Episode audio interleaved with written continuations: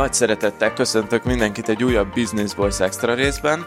A vendégeim Nagyrác István és Gáspár Csaba, akik a DM Labnak a vezetői. A DM Lab, ha jól tudom, amúgy azt rövidíti, hogy Data Mining Lab, és ebből ki lehet találni már, hogy mivel foglalkoznak, de akinek esetleg ez nem sikerült, fognak ők beszélni róla részletesen, meg majd pontosítanak, de egy data science ügynökséget vezetnek gyakorlatilag, data science projekteken dolgoznak, és emellett a BME-nek az oktatói, hasonló területen az Infokaron, és még sok minden mással foglalkoznak, például fognak nekünk mesélni arról, hogy volt két spin-offjuk is data science területen, volt ebből egy exit is, amit Radup néven ismerhet a nagy közönség, illetve most már a Rapid Miner vásárolta föl. Viszont én akkor nem is spoilereznék tovább, hanem akkor köszöntelek titeket a stúdióban. Annyit kérek, hogy külön-külön köszönjetek, és akkor a hallgató fogja tudni, hogy melyikötök az István, és melyikötök a Csaba. Szóval szia István! Sziasztok! István vagyok. Üdvözlöm a hallgatókat én is. És szia Csaba! Sziasztok, Gáspár Csaba vagyok. Sziasztok! Én nagyon röviden elmondtam, hogy mivel foglalkoztok. Most arra tudnátok megmondani néhány szót, hogy, hogy a DM Lab mit csinál? Egészen pontosan, meg hogy egy mekkora cégről beszélünk. Rendben. A DM Labot mi tanácsadó cégnek szoktuk hívni, de ez az ügynökségi megfogalmazás itt a BB-ben talán egy picit jobban leírja a dolgokat. A nevünkben data mining van, de ez azért van, mert öregek vagyunk. A csapat az 13 éve indult, ezt ma data science-nek hívják ezt a területet. Hát lényegében ilyen hazai környezetben tipikusan data science projekteket valósítunk meg különböző cégeknek. Kicsit általánosabban próbáljuk ebbe a data science-es világban mindig a következő lépcsőfokra fölhúzni őket. Tehát, hogyha ők még nem tartanak ott, akkor van olyan, hogy proof of concept projekteket csinálunk, vagy ha még ott se tartanak, akkor oktatást. Egészen odáig, hogy van olyan, hogy elmegyünk őket evangelizálni, és előadásokat tartunk akár a középvezetőknek, hogy a data a jövő. Aha, és mekkora cégről van szó? A csapatunk az most 12 főből áll, szóval ez, ez egy butik méretű ügynökség. Mindannyian data scientistek vagyunk a csapatban, szóval ebből a szempontból eléggé egyenszilátságú. Mindenki szakmabeli, és mindenki az adatokkal foglalkozik. Aha, oké, és, és oktatással is foglalkoztok, azt, azt is tudom. István a Kürt Akadémiának például a Data Science képzésének a szakmai vezetője, ugye? Így van, eléggé régóta foglalkozunk data science-ben oktatással. Egyrészt a műegyetemen, ahogy azt te is említetted, másrészt céges oktatásokon, harmadrészt partnerekkel együtt, mint amilyen a Kürt Akadémia is, oktatási programokat csinálunk data science témában. Jó, oké, és na, hát mivel ez egy ilyen extra rész, és én direkt extra résznek akartam, szerintem nyugodtan majd így, így nördösködhetünk a, a, a data science területén belül, de egy kicsit még azoknak a hallgatóknak, akik így nem tudják elképzelni, hogy milyen egy ilyen data science projektet megvalósítani, meg milyen cégeknek van erről szó, a, arról még tudnátok mesélni, hogy például így nem, nem ilyen általánosan, hanem mondjuk, ha mesélhettek projektről, akkor mondjuk egy konkrét projektről tudnátok mesélni, amit mondjuk így mostanában csináltatok, vagy amit így az elmúlt egy-két évben csináltatok, hogy csak hogy hogy kell elképzelni azt, amikor valaki data science projektet szeretne csinálni, és például egy, egy ilyen céghez fordul, vagy akár egy szabadúszóhoz fordul, hogy megcsináltassa ezt a, ezt a projektet. Nagyon szívesen beszélünk a projektjeinkről. Éppen most zártunk az egyik ügyfelünknél egy projektet. Ők egy ingatlan értékesítéssel foglalkozó magyar vállalat, az egyik legnagyobb Magyarországon, és őket az a dolog érdekelte, hogy amikor elkezdenek egy ingatlant értékesíteni, akkor nyilván azon kívül, hogy a eladó fél szeretné, vagy van a fejében arról egy kép, hogy mennyit ér az adott ingatlan, ezt nekik is értékelniük kell. Valamint ezt a szolgáltatást nyilván árulják is ö, olyan bankoknak, akik nagy ingatlan portfólióval rendelkeznek, hogy az ingatlanok tulajdonságai alapján megmondják, hogy az adott ingatlan az, az mennyit ér, és ezzel a problémával kerestek meg minket, és egy olyan megoldást építettünk nekik, ami mindenféle ingatlan típusra, az ingatlanok tulajdonságai alapján, hogy hol van, mekkora, mi a kilátás, hány fürdőszoba van benne, ez alapján építettünk egy olyan modellt, ami automatikusan megmondja, hogy ez az ingatlan, ez, ez mennyit ér. És hasonló pontossággal meg tudjuk ezt mondani, mint ahogy igazából az emberi ingatlan értékbecsülők ezt megmondják. Aha, és akkor így általában amúgy én is azt szoktam látni, hogy data science projekttel csak az keres meg akárkit is, vagy főleg ilyen külsősöket, akinek van valami egészen konkrétan üzleti problémája, és általában ez ilyen anyagi kimenete szokott ennek lenni, tehát hogy több pénzt akarnak keresni data science projektekkel, hogy volt olyan, ahol mondjuk ennek így a tehát, hogy a, ahol nem az volt a cél, hogy több pénz legyen, hanem mondjuk most mit tudom én mondok egy ilyen adhok dolgot, hogy valamilyen egészségügyi data science-es történet, vagy ilyesmi. Ilyenek is voltak, ugye azért itt is azért a pengő forint a végén szokott számítani. Aha. Hát itt különböző diagnosztikai folyamatoknak a támogatása. Például, ha valaki reumás, akkor mindenféle pontszámokat szoktak adni a röntgen felvételei alapján reuma orvosok, hogy ő mennyire beteg, vagy mennyire nem beteg. És akkor volt, amikor ennek ilyen képfeldolgozási részével foglalkoztunk, hogyan lehet ezt viszonylag jól megmondani automatikusan, és kijelölni azt az egy-két pontot, ahol az orvosnak tényleg az ő szakértelmére van szükség, és hol vannak trivialitások.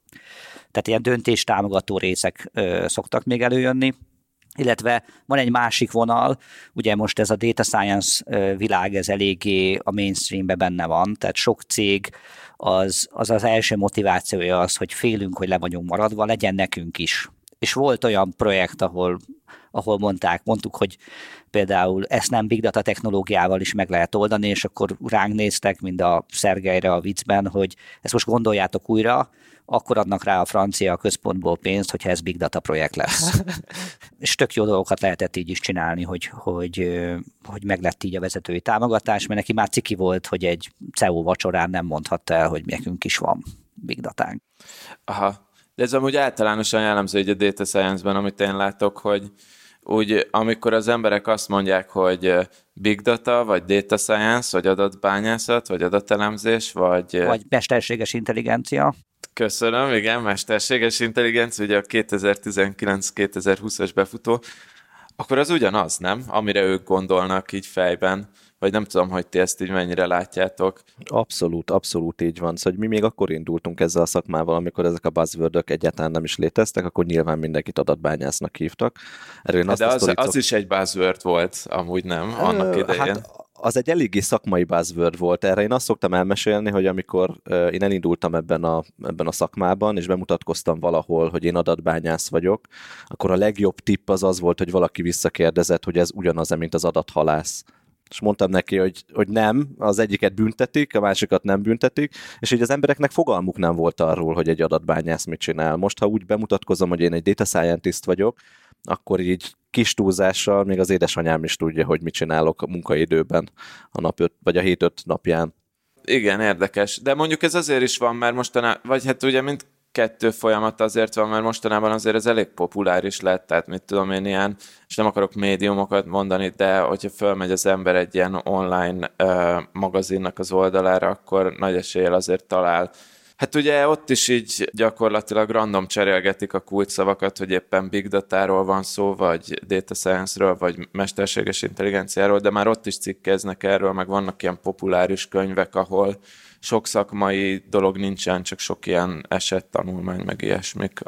Azért azt hozzá kell tenni, hogy miközben ez a, a buzzword cserélgetés van, azért egy kis gömbőcként azért fal fel újabb-újabb témákat ez a dolog. Tehát amikor mi elkezdtük, akkor eszünkbe nem jutott, hogy mondjuk mi a képfeldolgozósokkal majd egy platformon fogunk kerülni. És ma a önvezető járműk miatt a mesterséges intelligencia az megette mind a két területet.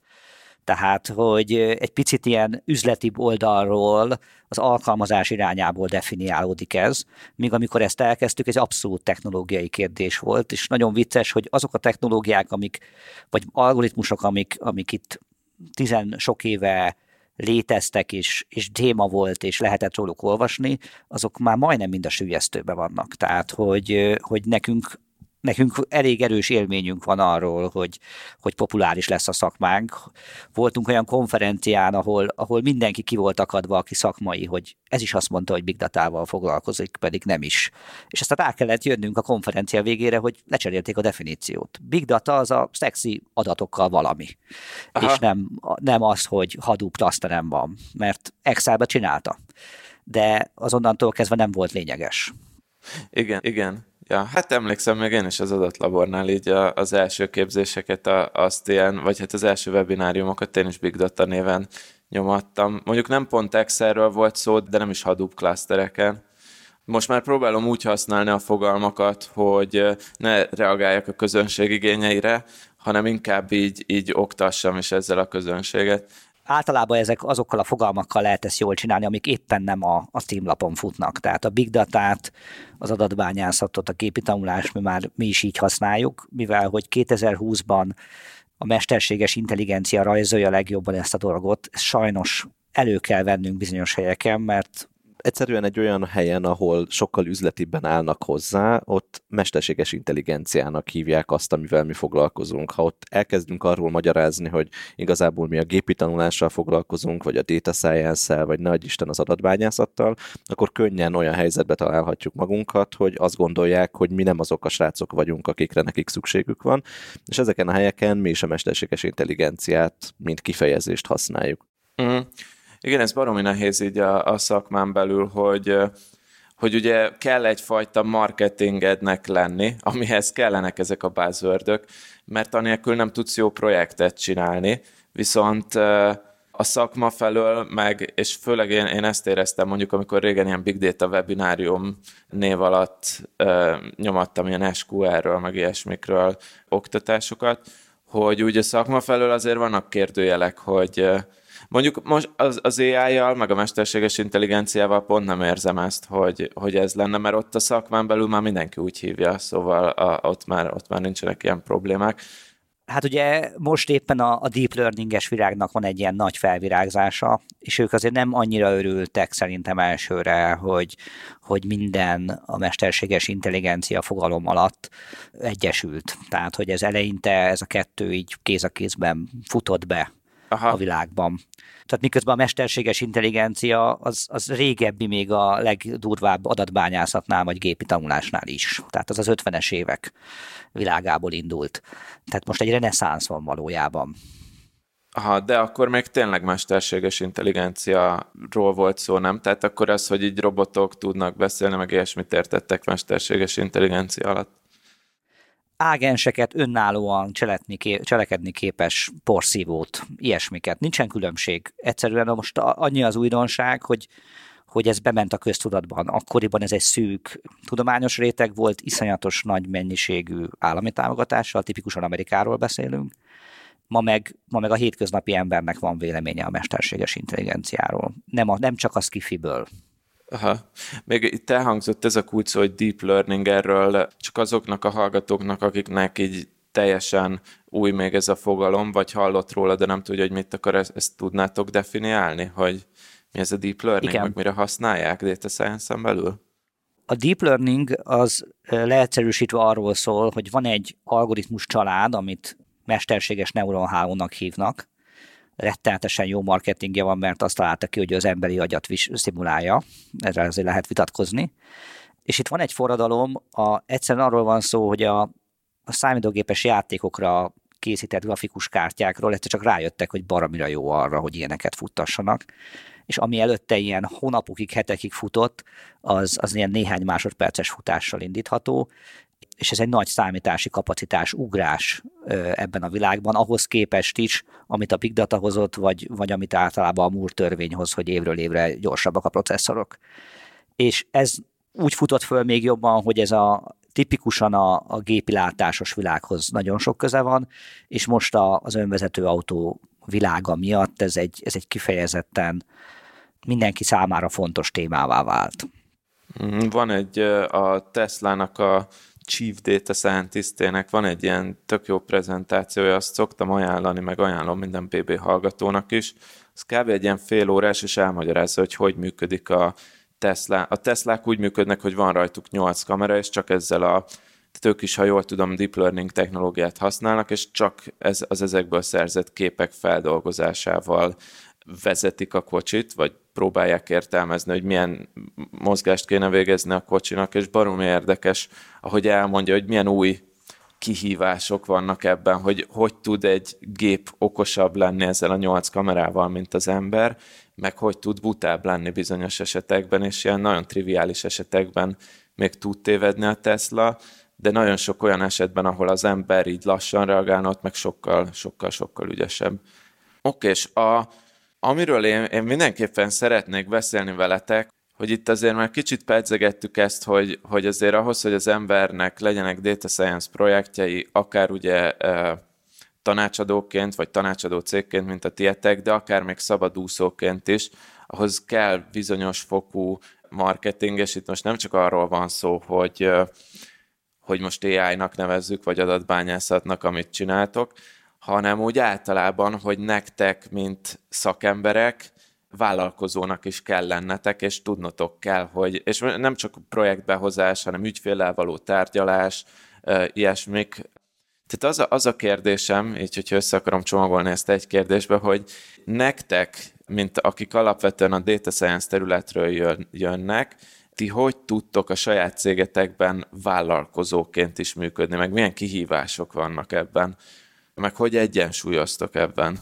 Hát ez egy folyamatos egyensúlyozás, ez tök jó, hogy ezt a szót felhoztad. Ugye mi 13 éve csináljuk idén a, a DM labot, teljesen nulláról építettük ezt, a, ezt az egész csapatot, meg ezt az egész céget föl, és nyilván amikor elkezdtük, akkor mi is egyszerűen jó, jó szakemberek voltunk, szóval jó adatbányászok voltunk, és, és értettünk ahhoz, hogy hogyan lehet az adatokból valamit csinálni. És nyilván ahogy építettük a céget, és ahogy egyre több ember csatlakozott hozzánk, úgy egyre inkább az is fontossá vált, hogy az, hogy a szakmához értünk, az is egy dolog, de ugyanennyire kell értenünk ahhoz is, hogy egy céget hogyan vezetünk el, vagy az embereket hogyan irányítjuk, vagy az ügyfelekkel hogyan tartunk kapcsolatot.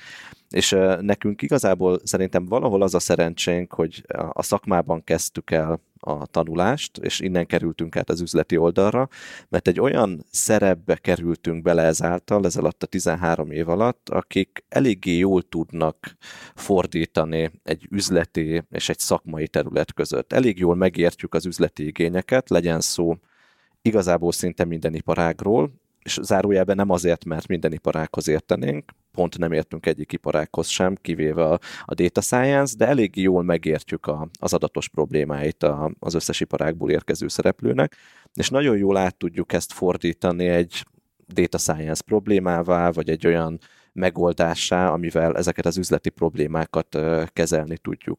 Szóval kialakult bennünk ez az ilyen fordításra képesség, és emellett meg nyilván egy csomó olyan vállalkozói feladatot is meg kell oldanunk, hogy people management, cégvezetés, sales, marketing és a többi. Uh-huh. Az István mondja, hogy hogy az elején a data science-hez, vagy akkor adatbányászathoz értettünk. Én inkább úgy fogalmazom, hogy nyilván a mai szemünkkel akkor mi nem értettünk hozzá. De az biztos, hogy akkor Magyarország az egyik legjobban értettünk hozzá. Akkor mekkora volt a szakma? Körülbelül hány emberről beszélünk? Száz fő. Aha. Tehát, hogy néhány száz fő volt az, aki ezzel foglalkozott, és ennek a, a szakmai részéhez elég jól értettünk az elején, és ez elég nagy önbizalmat adott nekünk, hogy elinduljunk ebben a, ebben a a játékvilágban, és azért kellett egy-két év, amíg, amíg fejlődtünk addigra, hogy bemertük látni magunknak, hogy mi ezt a menedzsment dolgot, ezt sose tanultuk. Tehát mi ebben egy ilyen abszolút tapasztalati szakértők vagyunk, akik olyan egyszerű dolgokat találtak fel újra, mint a kettős könyvelés, meg a belső bankrendszer, meg a, a cége fogalmat is mi találtuk fel olyan szempontból újra, hogy nem volt eleinte cégünk, nem gondoltuk, hogy szükségünk van rá csak amikor először nem fizettek ki minket. De kész volt a projekt, és kitaláltuk, hogy akkor hát nem is fizetéseket, mert nem fizetését dolgoztunk eleinte, hanem szétosztottuk a pénzt a projekt végén, tehát ilyet képzelj el. Akkor találtuk ki, hogy lassan ezt fel kéne adni, és mi lenne, hogyha félretennénk minden projektből, mert lesznek hosszú távú céljaink.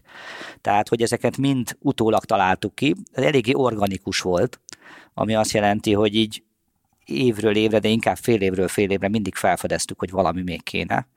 És azért sok év volt, amíg először elmentünk egy szakértőhöz, és megkérdeztük, hogy ezt hogyan szokták mások csinálni.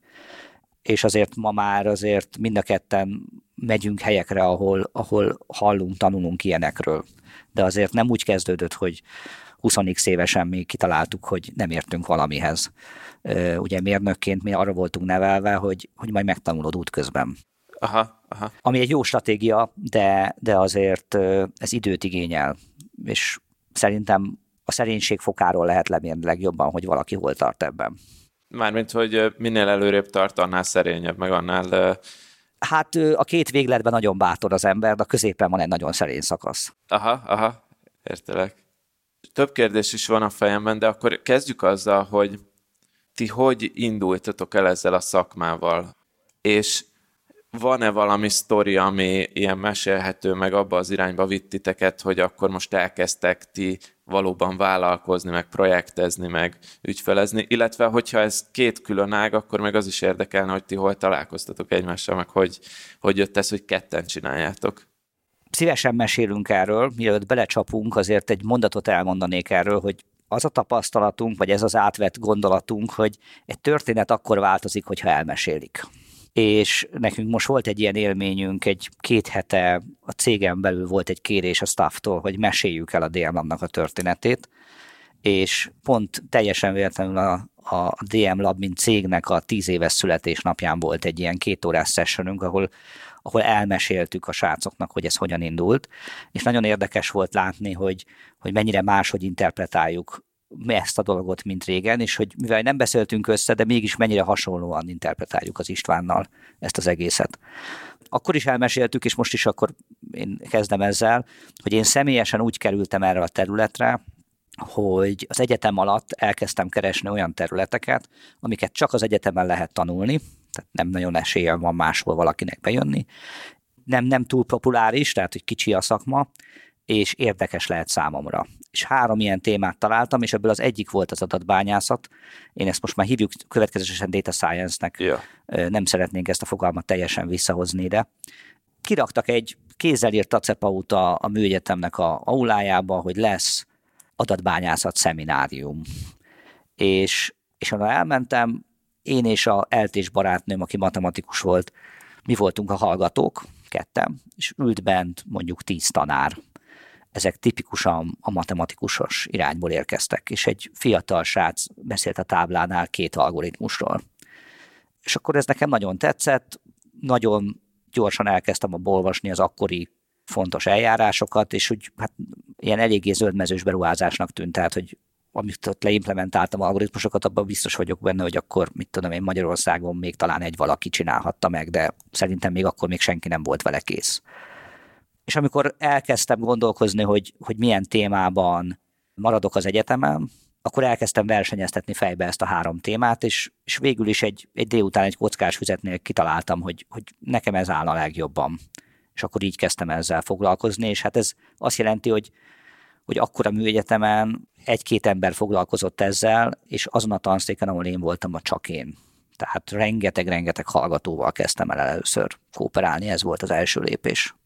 Akkor, ha jól értem, te IT-s irányból jössz, vagy IT területen Igen. hallgattál az egyetemen, és akkor abból, abból, abból léptél tovább a data science felé. Így van, én alapvetően műszaki informatikus vagyok, és az az érzésem, hogy ezt három irányból lehetett klasszikusan megközelíteni ezt a dolgot, mérnökként, matematikusként, vagy fizikusként, vagy közgazdászként, és akkoriban még az, hogy mérnök kezd ezzel foglalkozni, az lényegében nem volt ennek divatja. Uh-huh. Az én személyes sztorim az, az egy picit máshol indul. Én is egyébként műszaki infósként végeztem a BM-én, de folyamatosan az öt év alatt azon gondolkodtam, hogy mi mással kellene foglalkoznom. Én nagyon nem, nem, nem éreztem magamhoz passzolónak a, a műszaki informatikát, és ennek a folytonos keresgélésnek végül is az lett az eredménye, hogy még a képzés alatt elkezdtem egy szakmérnöki képzést, ez egy bankinformatikai szakmérnöki képzés volt, kvázi azzal kezdtem el foglalkozni, hogy az informatikát hogyan lehet használni a, a bankoknál, és ebben a szakmérnöki képzésben találkoztam először olyan emberekkel, akik bankszektorban adatelemzéssel foglalkoztak, őket adatbányásznak hívták, és engem ez nagyon megfogott ez a terület, végre azt gondoltam, hogy valami olyasmi, ami így az üzlethez is köze van, az infóhoz is köze van, és ez nagyon tetszett, és amikor elérkeztem oda a mérnök infós képzésembe, hogy el kellett kezdenem mondjuk a diplomatémámon gondolkodni, akkor elkezdtem keresgélni, hogy ki foglalkozik ezzel a témával, és így találtam rá Csabára, és Csabánál kezdtem el megírni a diplomámat, meg elvégeztem egy tárgyat adatbányászat témában, és igazából a mi életutunk az itt találkozott, és azt hiszem, hogy 2000 2006-ban volt egy ilyen tanárdiák kapcsolat, és abból, abból született meg a DM Lab. Először egyetemi környezetben indultunk el egyébként, szóval hogy mind a ketten elkezdtük a PHD-nkat a műegyetemen, amit nem fejeztünk be azóta sem, szóval nincs a nevünk előtt, előtt doktori fokozat, és először így az egyetemen kezdtünk el ezzel a témával foglalkozni, majd viszonylag hamar rájöttünk arra, hogy arra, arra amit mi csinálunk, arra nem csak az akadémiai szférában van igény, és ebből született meg maga a DM Lab. Igen, abszolút így van. Ugye mi úgy indultunk, hogy amikor a, az Istvánt és egy másik srácot, akit szintén Csabának hívtak, úgy mint engem, akkor kitaláltuk, hogy akkor mi fogunk csinálni egy ilyen, hát nevezzük csoportnak az egyetemen. Ugye, hogyha egy ember, akkor ez egy önálló kutató, de hát a hárman vagyunk, még kineveztük magunkat csoportnak.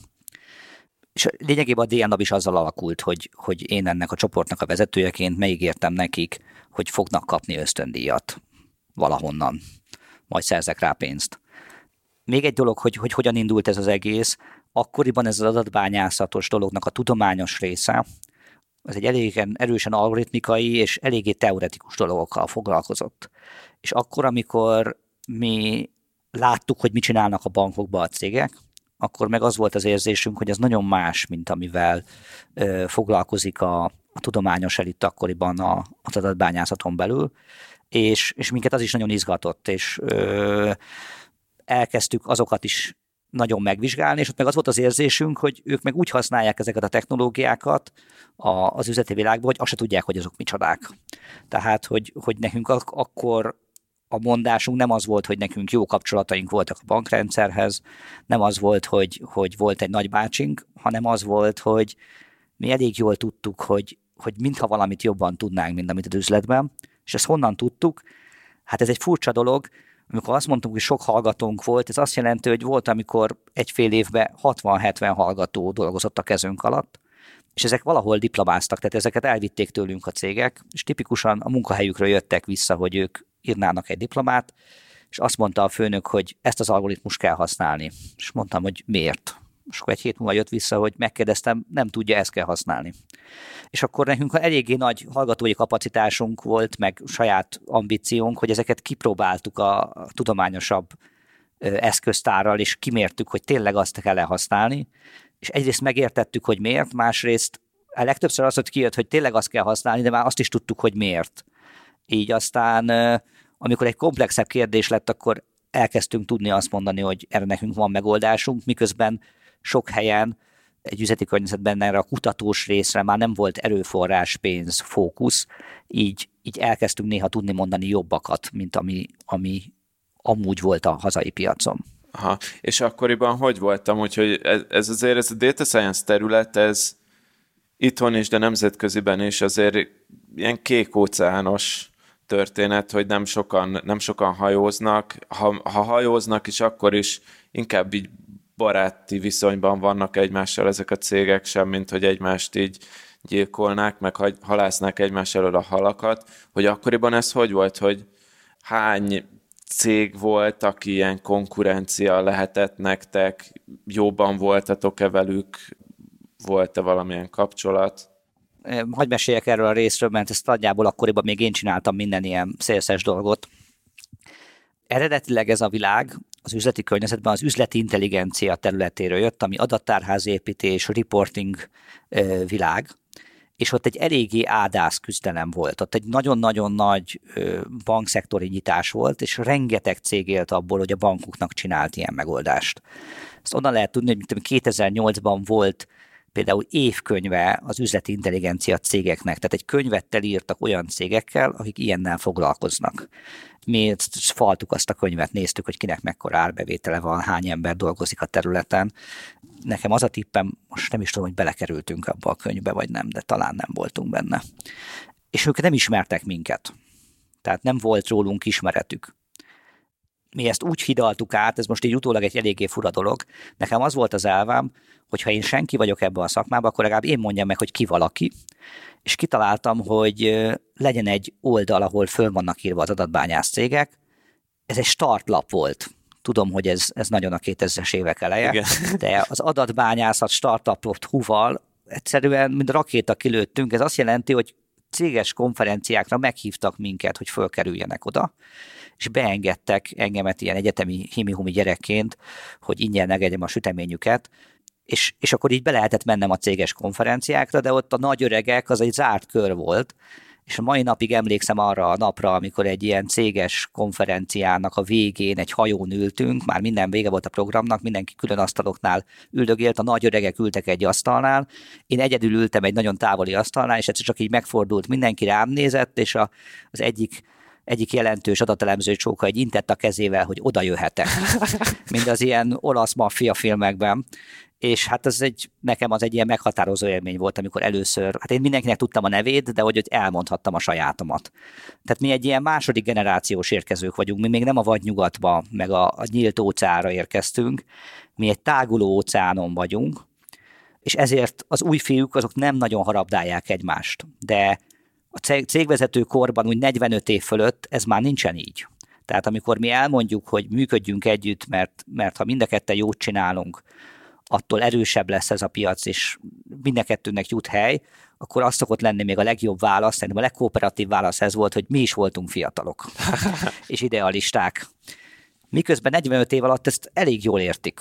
Tehát nagyon sok kooperációban dolgozunk együtt. Azt kell mondjam, hogy egy csomó esetben, amikor komplexebb, nagyobb, a data science-en túlmutató fejlesztések is vannak, ebben az esetben általában egy céggel együtt szoktunk bemenni egy nagy helyre. Tehát a projektjeink fele az olyan, hogy nem is egyedül vagyunk, és egy másik valamilyen, akár azt lehet mondani, hogy közel konkurenciának hihető cég jut be. Ehhez a kék óceános dologhoz azért azt hozzátenném, hogy amikor mi elindultunk, akkor ahogy Csaba is említette, volt jó pár cég, aki az üzleti intelligencia irányából jött, és ezzel a, ezzel a témával foglalkozott, és valahogy ők gravitálták magukhoz közel ezt az adatbányászatot is. De valamikor így a 2008-as válság környékén ezeknek a cégeknek nagyon nagy százaléka az, az eltűnt a magyar piacról, és ennek nem csak a válság az oka, hanem az is az oka, hogy a legnagyobb megbízóik, ugye bankok, meg telkó cégek erre az időre már rájöttek arra, hogy nekik lehet, hogy sokkal jobb megoldás az, hogyha saját csapatot építenek, semmint az, hogy külsős cégeket bízzanak meg ezzel a munkával. És kiépültek ezek a saját csapatok, becsapott a válság, és egyszerűen elfogyott a levegő erről a piacról. És amit itt Csaba is mondott, hogy itt van egy ilyen, talán korban egy ilyen elválasztó rész, ez, ez amiatt is van, mert a válság végeztével, aki egyrészt maradtak talpon cégek, mi is ilyenek voltunk, de születtek újak is. És ezek az új cégek, nyilván ezek már inkább a data science, mint az üzleti intelligencia oldaláról érkeztek, és itt a kooperáció az, az sokkal nagyobb, mert ők nem abban a világban szocializálódtak, hogy nem tudom, egymás sarkára kellett taposni, hogy éppen melyik nagy bankot kell arról meggyőzni, hogy sok milliárd forintért adattárházat építsünk nekik. Szóval hogy van ebben, a, ebben az egész ilyen kék óceános dologban egy, egy hullámzás. Most éppen megint egyébként egy ilyen táguló óceánba vagyunk, szóval hogy minden cég ugye a big data és mesterséges intelligencia hype kapcsán szeretne az adataival valamit kezdeni. Egyre több ilyen, ilyen munka van, Úgyhogy ez egy, ez egy jó időszak azoknak, akik, akik túl tudtak lendülni esetleg egy előzetes válságon. Uh-huh. Ez amúgy ez zseniális gross hack az adatbányászat.lap.hu-t megcsináltátok, ez nagyon tetszik. A, ez a 2000-es éveknek a, a, a gross hackje. Így van, és nagyon érdekes, hogy körülbelül másfél évig él csak. Tehát ez el is múlt, és mi 12 évvel indítottunk egy blogot, igazából a mi impaktunk utána ezzel a bloggal volt nagyobb. Az adatbányászat blog.hu néven fut ebben a másodpercben, de ez éppen átalakulóban van. Aha. Valószínűleg mire adásba kerülünk, mi már dmlab.hu néven a, a blog szekciójába lehet majd minket olvasni.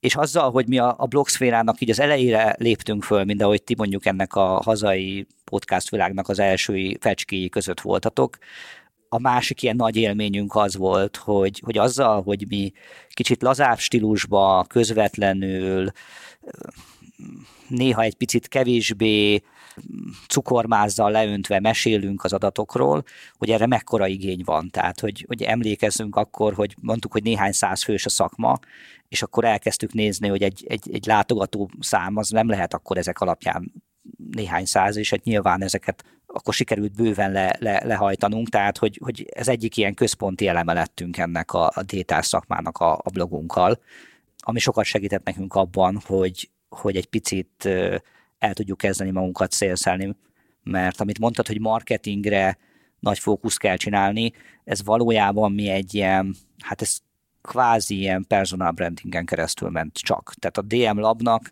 szerintem marketing kiadása egy forintja, az szerintem két éve volt először.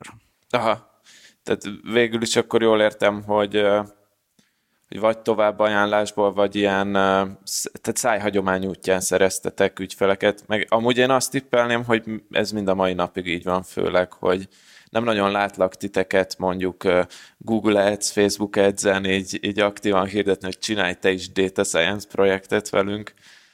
Hát ez lakult szóval nem, azért most már egy kicsit más a helyzet ezen a területen is, azért mi már nyilván a Facebook szabályai miatt nekünk is kell a zsebünkbe nyúlni. Uh-huh. Tehát hirdettek Facebookon?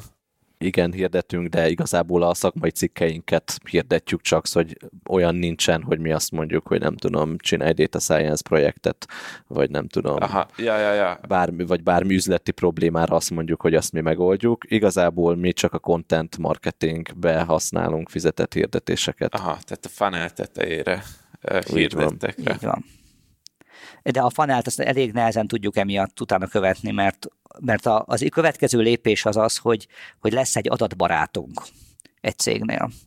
Ez egy olyan elkötelezett szereplő, aki hisz abban, hogy az ő bizniszét előre fogja vinni az adat. És ő elkezd minket ott, hát nem is a minket, ezt az egész gondolatot képviselni bent, és ezt a, ezt a translation dolgot, hogy, hogy mi ezt a détás technológiai világot beleinjektáljuk az ő üzleti gondolkodásukba, ebbe ő adja a másik felét. És, és azt lehet mondani, hogy akkor lesz projektünk, hogyha ha egy ilyen kapcsolat kialakul közöttünk. Igen, az nagyon fontos, ugye ezt az előbb már így pedzegettem, hogy mi nem, mi nem egy olyan cég vagyunk, aki valamilyen iparágra specializálódott, szóval mi nem értünk jobban a bankszektorhoz, mint mit tudom én az olajiparhoz, de mind a kettő iparágból vannak ügyfeleink, és ugyanúgy van az egészségügyből, a gyógyszergyártásból, a médiából, a logisztikából, és ez nem azért van, mert elmondtuk, szóval 12-en vagyunk, nem azért van, mert ehhez a területhez bármelyikéhez is nagyon, nagyon nagyon értenénk, mi ahhoz értünk, hogy az adatokkal mit lehet kezdeni. És ezt viszont csak úgy lehet csinálni, hogyha megrendelő oldalon van egy olyan ember, aki egyébként az üzleti domén tudást az, az hozni tudja. És ő az az adatbarát, akiről itt Csaba, Csaba beszélt. Ő az, aki le tudja fordítani azokat az eredményeket, amiket mi az adat adatai alapján csinálunk egy olyan üzleti haszonra, amit tényleg pengő forintra tudnak váltani akár a nap végén. Aha. Crossing the Kezem című könyv jut eszembe, azt nem tudom, olvastátok-e. Én, most olvasom, kb. nem tudom, a 20%-án átartok, de már az elején leírja, hogy kicsit, kicsit más, mert ő is B2B bizniszekről ír. Amúgy ez egy ilyen 95-ben, 94-ben írt klasszikus könyv, főleg B2B szoftvereknek ről szól, de ő is azt mondja lényegében, amit én így nálatok így kihallok ezekből a sorokból, hogy az első lépés ahhoz, hogy egy technik, technológia mainstream legyen, az az, hogy, illetve pontosabban azt írja, hogy először kell egy olyan ember, aki a, hogy fogalmaz, várjatok, mindjárt eszembe fog jutni, igen, ő úgy fogalmaz, hogy az első ember, aki a technológiát meghonosítja egy cégnél, az egy ilyen, egy ilyen technológia rajongó, aki még így egyenlőre azt nézi, hogy, hogy fú, de érdekes ez az új algoritmus, mondjuk adott esetben. Ő továbbadja ezt a hírt, egy, a könyv azt írja, hogy egy ilyen visionary típusú embernek, egy vizionáriusnak, és és ő fogja tovább vinni ezt a hírt a cég felső vezetés felé, akik már így annyira nem érdeklik azt, hogy, hogy mi a technológia, meg annyira nem érdekli, hogy mi ebben az óriási hosszú távú perspektíva, meg a vízió, hanem az érdekli, hogy akkor ebből is lóvé lesz, és így megy szépen egy, egy szoftvernek a, bár csak a 20%-ánál vagyok a könyvnek, úgyhogy lehet, hogy utána más, másról fog szólni, csak ez, ez érdekes, hogy itt is ezt látjátok. Igen, ezt látjuk. Mm. Itt van még egy hatása ennek, az pedig az, hogy iszonyatos mennyiségű szerepet kell nekünk, kettőnknek vállalni emiatt a cégben. Tehát, hogy az nem működik, hogy egy külön szélszes tárgyal velük, miközben mondjuk mi vagyunk az, aki a, egy másik ember tud a vizionistával beszélni, egy harmadik a technológussal. Tehát, hogy, hogy amikor én nap mint nap leülöm a kis logomba, és leírom, hogy milyen szerepben dolgoztam ma, akkor, akkor az tök jó, hogy néha le tudom írni, hogy CEO voltam, mert a cégnek a belső dolgával foglalkoztam. Például az István szokta majdnem minden HR dolgot intézni, ő viszi az egész pénzügyet admint, de hogy, hogy rengetegszer ott van ír, oda van írva, hogy igen, most én szélszál foglalkoztam, és a beszélgetés nem is gondolná senki feltétlenül szélsznek. Tehát, hogy ez egy, ez egy olyan fajta szakmai kapcsolattartás, hogy gondolkodok együtt emberekkel, és tudom, hogy ez lehet, hogy 12 hónap múlva lesz ennek értéke. Ennek az is az oka, hogy mi nem nem dobozos megoldásokat árulunk. Szóval nem az van, hogy van egy remek megoldásunk, mondjuk nem tudom, ingatlan értékbecslésre, és akkor ezt eladjuk az összes ingatlan értékesítéssel foglalkozó cégnek Magyarországon, hanem a projektjeinknek körülbelül 80-90 százaléka az úgy indul, hogy egy olyan üzleti problémát kell megoldanunk, amire nincs, nincs dobozos megoldás, nincsen megoldás, teljesen a nulláról kell felépíteni. És egy ilyen megoldásnak az eladását az ügyfeleinknek, azt nem, nem gondolom, hogy ezt ne tudná egy szélszes is megcsinálni, de ahhoz ennek a szélszesnek nagyon mély technológiai tudásnak tudással is kell, hogy rendelkezzen. Mert nem az van, hogy el kell mondania, hogy itt van ez a dobozos termék, és ezeknek, ennek milyen feature-ei vannak, és ebből milyen üzleti, nem tudom, eredmények, hatások, benefitek lesznek, hanem igazából meg kell elég jól érteni azt, hogy mi az a konkrét probléma, mi az az üzleti probléma, amit szeretnének megoldani az ügyfeleink, és azt át kell fordítani valamilyen adatelemzési megoldásá. És ez tipikusan most is, de ez így volt az elmúlt 13 évben mindig, ez a mi fejünkben történik meg, amikor az ügyféllel beszélünk, és mi azt látjuk, meg nyilván az ügyfeleket ö, megkérdezve, mondjuk egy projektzárást követően, az ügyfelek is azt szeretik bennünk, hogy, hogy egyrészt mi tudunk velük együtt gondolkodni, ki tudjuk együtt azt találni, hogy, hogy mire van nekik szükségük. És ezzel az egész szereppel még egy, még egy jó dolog jár, ami eléggé furin fog hangzani. Azáltal, hogy mi nem ismerjük a domént, a mi kezünket nem kötik meg a doménben egyébként már felhalmozott nem tudom, intuíciók, meg szabályok. Nagyon sokszor megkapjuk egy projekt végén azt a kvázi dicséretet, hogy hát a projekt elején nagyon furi volt, hogy ti ez az egészhez nem értetek, és hogy egy picit emiatt akár lassabban is haladtunk, de emiatt, mivel ti a domén által nem voltatok megfertőzve, olyan összefüggéseket is találtatok, amikre mi soha az életünkben nem gondoltunk volna. Pont most zártunk egy projektet egy magyar gyógyszergyártó cégnél. Őket az érdekelte, hogy egy adott hatóanyagról meg lehet-e azt mondani, hogy hat hónap alatt hatásos lesz egy adott páciensnél, vagy sem. És nyilván rengeteget foglalkoztak ezzel a problémával, volt adatuk egyrészt a betegekről, voltak a, a gyógyszer adagolásáról, még génexpressziós adatokat is felhasználtak, amik kvázi így még jobban lebontva így a, a személyes tulajdonságait a pácienseknek, és nem jutottak egyről a kettőre, és megtaláltak minket, és mi nem ismerve egyáltalán a területet, elkezdtünk ezekkel az adatokkal foglalkozni, és nagyon rövid idő alatt visszatértünk hozzájuk egy csomó olyan összefüggéssel, amik, amiket az adatokban találtunk. És nekik is azt mondtuk el, és minden, minden ügyfelünknek ezt szoktuk elmondani, hogy ha azt vesszük, hogy mi találunk száz összefüggést az adatokban, akkor tipikusan ebből a száz összefüggésből 70-re azt fogjátok mondani, hogy hát ez nagyon jó, de ezt eddig is tudtuk. Szóval kvázi megtaláltuk a trivialitást. De mivel mi nem ismerjük a domént, így nem tudjuk, hogy mi a trivialitás.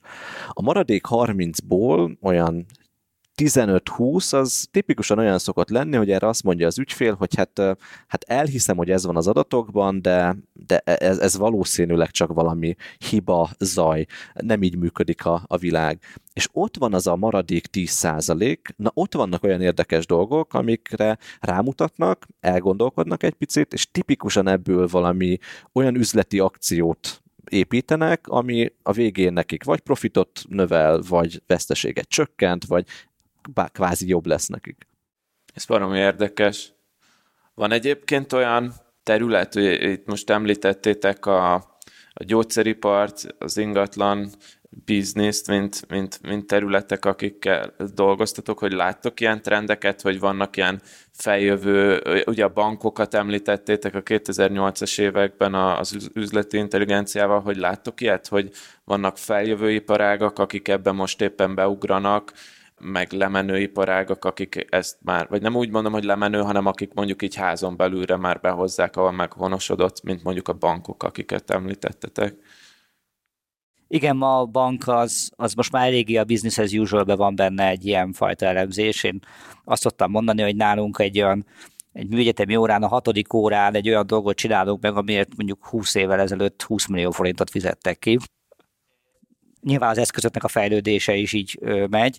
Az egyik ilyen dolog az energetikát, gondoljuk, hogy ilyenné válik. Itt nagyon sok liberalizáció van, nagyon sok új adat jelenik meg, lehet kereskedni a földgázzal, villanyjal, és a megújuló energia az annyira föltúrja az összes eddigi történetet, hogy csak na. Szóval ez az egyik ilyen terület, dolgozunk is ilyen szereplőkkel. A logisztika egy másik ilyen terület, szóval amikor nem tudom, 5-6 éve mi tipikusan bankoknál, telkú cégeknél dolgoztunk, akkor így meg sem fordult a fejünkbe, hogy az ügyfeleink között mondjuk közúti szállítmányozással foglalkozó cégek lesznek és azóta rengeteg ilyen projektünk volt, nyilván rájött egy Waberers, vagy egy Transped, ezeket a neveket mindenki ismerheti, ha máshonnan nem, akkor az autópályán elszáguldó kamionok oldaláról. Szóval ezeket a cégeket nagyon érdekli az, hogy hát rengeteg adatot gyűjtenek arról, hogy a kamionjaik merre mennek, hogyan vezetik azokat, és hogy mi lenne, hogyha ezeket az adatokat felhasználnák, hogy okosabb döntéseket hozzanak. Egyrészt így kevesebb üzemanyagot fogyasszanak, másrészt optimálisabb útvonal vonalon vigyék ki ezeket a szállítmányokat. Egy csomó olyan kérdésük merült föl, amire rájöttek, hogy hát hello, igazából van nekünk adatunk házon belül, talán ezzel a technológiával meg is lehet, meg is lehet oldani. És egyébként nagyon érdekes visszafűzném erre a szára a beszélgetést, hogy ugye azt mondtuk, hogy a bankoknál indult el ez az egész történet. És igen, a bankok azok eljutottak egy olyan szakaszba, hogy saját csapatot építettek föl a science területen, és így ezek a csapatok így tipikusan az üzletmenetükben felmerülő adatos problémák nagy részét megoldják. Viszont pont egy pár éve mi arra lettünk figyelmesek, hogy azért ezek a bankok, akik saját csapattal rendelkeznek, rájönnek arra, hogy a technológia az óriási sebességgel száguldott el mellettük az elmúlt években, amit ők egyáltalán nem tudnak lekövetni. És most újra igazából kinyílt az ajtó ezeknél a cégeknél, és újra felmerült az az igény, hogy oké, okay, egy külső szereplő által lehet, hogy sokkal jobb megoldásokat is tudunk találni.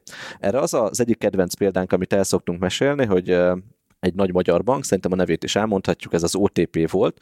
Ő óriásit innovált ezen a területen, ő rájött arra, hogy bizonyos dolgokat nem fog tudni saját csapatból megoldani, és azt mondta, hogy oké, okay, én nem azt fogom eljátszani, hogy most megbízok egy céget, aki egy adott problémát megold nekem, vagy esetleg erre tendereztetek, hanem itt van az adathalmaz, kiírok egy meghívásos versenyt van egy adathalmazom, van egy üzleti problémám, ez egyébként kifizeti vissza a hitelt, nagyon egyszerűen megfogalmazva, és ezt az adathalmazt odaadta X darab csoportnak, hogy gyerekek, akkor itt az üzleti probléma, itt az adathalmaz, amin tökéletesen le fogjuk tudni mérni, hogy ki mennyire, mennyire jó data scientist, akkor hajrá, mutassátok meg, hogy mit tudtok.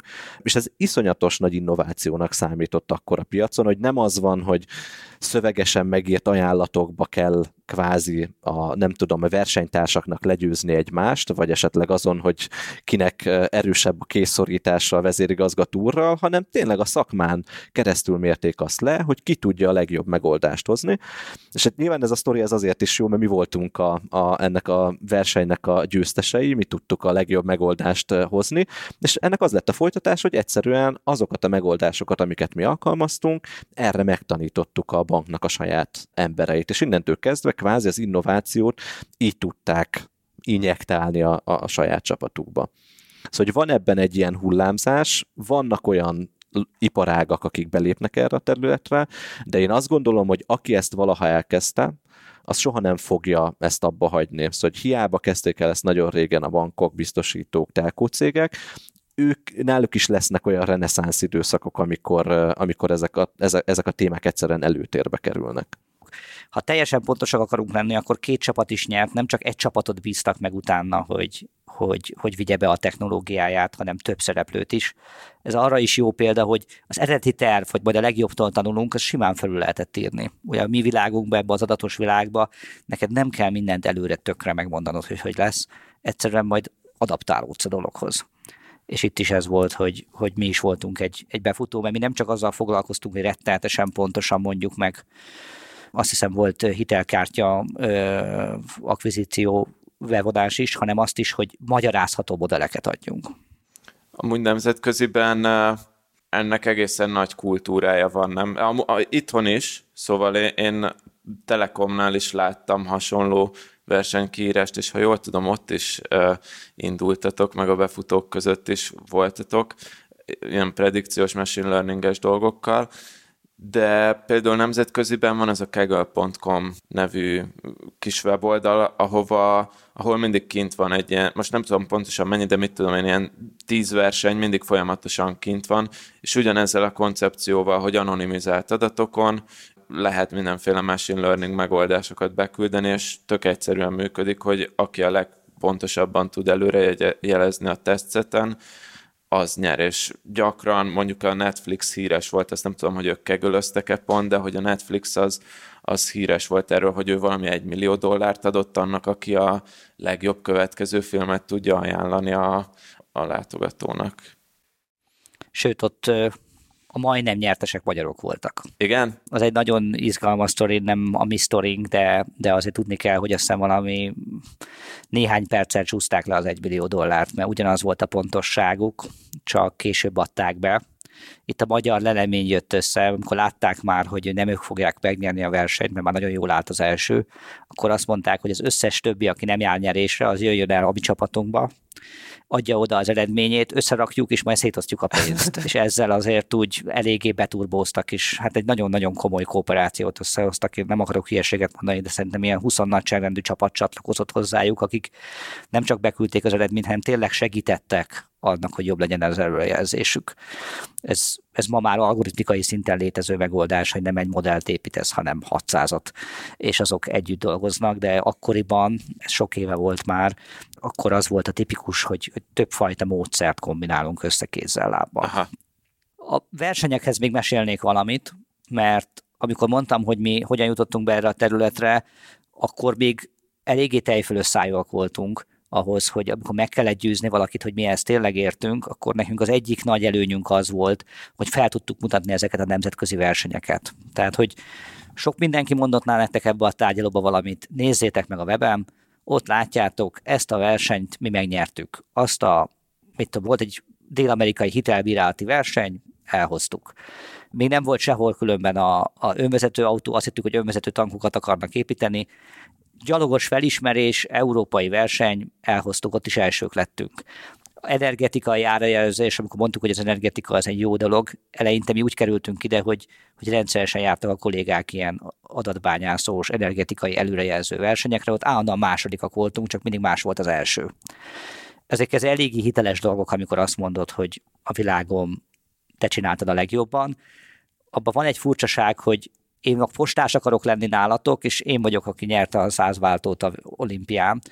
Nem baj, ha egy fél tizedvel valaki lassabban fut, csak gyorsan vigye a levelet. De az, hogy te jól futsz, az azért jól bizonyítja, hogy hát egyszer álltál dobogó. De ezek pénzdíjas versenyek voltak, vagy csak olyan just for fun elmentek a kollégák, vagy ti ezekre a versenyekre? Az, hogy a, a, ezek a versenyek pénzdíjasak lettek, ez már egy ilyen hosszasabb evolúciónak az eredménye. Iszonyat nagy hagyománya van annak, hogy data science területen versenyeket rendezzenek, de ez régen tudományos konferenciákhoz kapcsolódott. Volt két-három olyan konferencia évente a világon, amihez kapcsolódóan mindig kiírtak egy ilyen adatbányászati versenyt. Mi egyébként itt kezdtük el ezt, a, ezt az egész adatbányászati versenyzést, és utána lett ebből az, hogy akár már van egy keggle.com platform, ami azzal foglalkozik, hogy pénzes versenyeket szervez, sőt nem csak azzal foglalkozik, hogy egyébként olyan versenyeket indít el, amire bárki benevezhet, hanem a Keggle, mint platform, az azzal is foglalkozik, hogyha valaki már nagyon jó versenyző, akkor ezek a nagyon jó versenyzők meghívásos versenyeken is ott vannak, ahol nyilván egy picivel nagyobb pénzdíjért, de már sokkal kevesebben dolgoznak egy adott problémán nem csak az, hogy a díjért, hanem ott már az indulásért is kapsz. Ez olyan, mint a profi maratonfutó. Tehát amatőr bárki indult a kegölnek a nyilvános versenyein, és neki van egy ilyen kezdeményezés, hogy a toppokat meg be lehet rakni ilyen meghívásos versenyre. Itt általában azzal szokott lenni nehézség, hogy elég sok olyan van, ahol az adatforrás miatt nem lehet Amerikán kívüli az induló. Nekünk a csapatunkba rendszeresen jutottak fel olyan ligába emberek, akik, akik indulhattak ilyenen, de ők sokszor azért nem tudtak elindulni, mert, mert nem voltak amerikai lakcímmel rendelkező szereplők. Mm. Van egy másik dolog, amiről mindenképpen akartam veletek beszélni, mert ezt, ezt tudom rólatok, hogy hogy ti startupokkal is próbálkoztok, vagy inkább úgy fogalmazok, hogy, hogy spin-offokkal, és ebből volt egy elég sikeres történet is, ami a, a Radup néven futott, ugye pont azért, mert inkább ez egy B2B story, nem volt olyan híres, mint mondjuk egy Prezi, vagy egy Ustream, vagy egy Logmin, de, de akkor is azért ez egy elég jelentős sikersztori volt. De tudnátok arról mesélni, hogy, hogy, hogy ez, ez, ez mi is volt ez a Radup, meg hogy jött elő, meg hogy, hogy lehet szépen spin-offolni egy, egy data science projektet?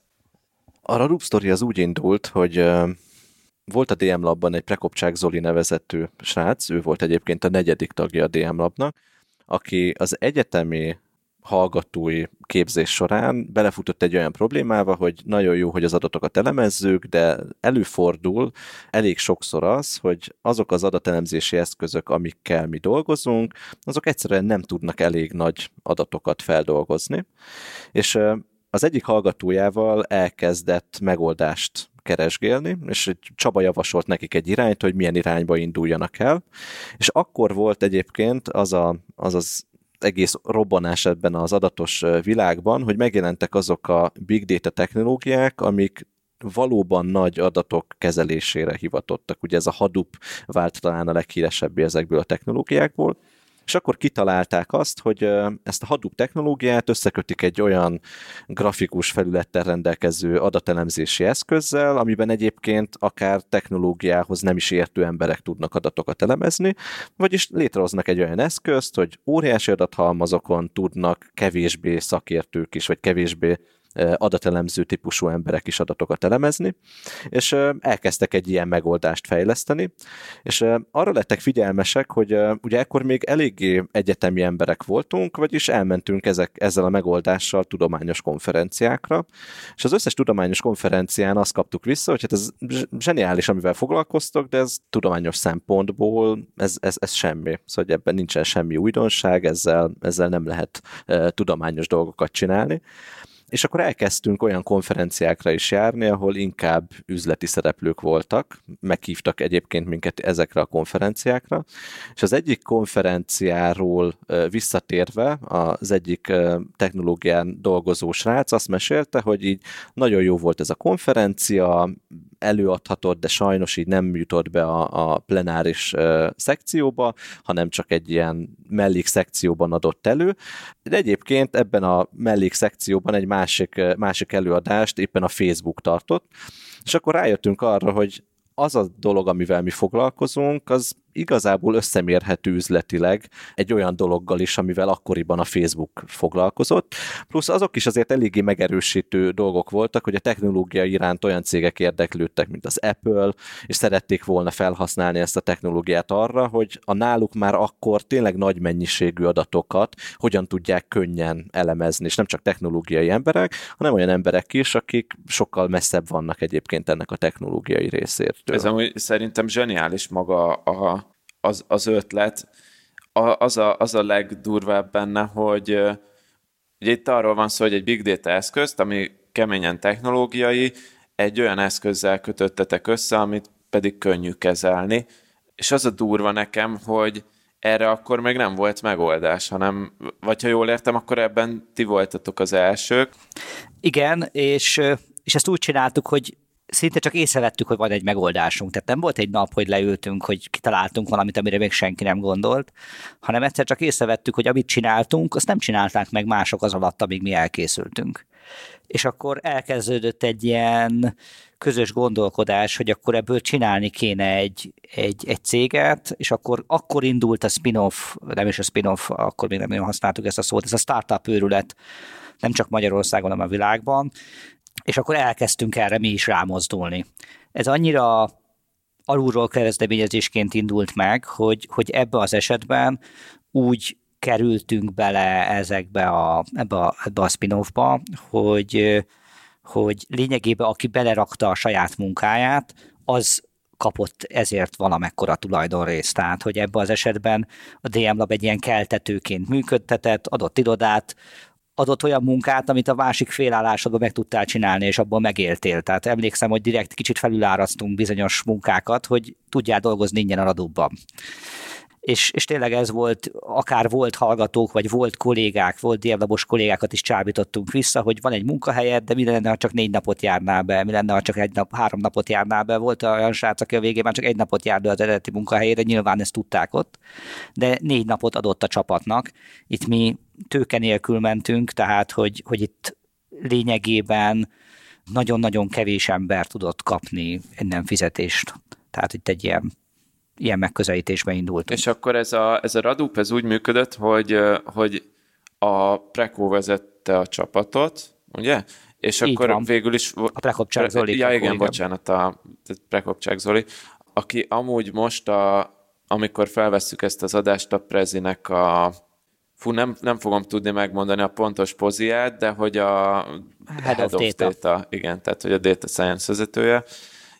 Szóval ő vezette a csapatot, és akkor bedolgoztak oda a DM labból is emberek, meg tehát a, a, ahogy így elmondtátok, és voltak már ügyfelei a Radupnak, akik fizettek a termékért, vagy egyértelműen az exitre játszottatok rá?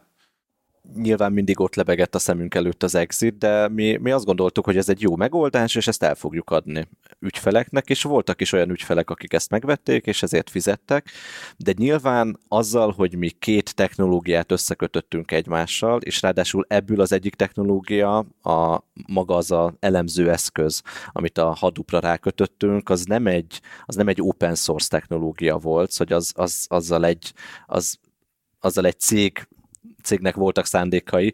Igen, volt open source része is, hogy a, a cég a RapidMiner egyébként, ami eh, RapidMiner termékről van szó, ez a forráskódjának egy részét open source tette, ezért is tudtuk mi összekötni, de azzal, hogy mi két technológiát összekötöttünk, igazából deklaráltuk azt, hogy ennek csak az lehet a vége, hogy vagy nem lesz belőle semmi, vagy az egyik technológia az rájön arra, hogy ez neki fontos, és eh, felvásárol minket itt a csapat száz százalékban mérnököt képzelj el. Tehát, hogy körbekérdeztünk, hogy, hogy milyen eszközzel kell egyáltalán business call-t indítani tengeren túlra.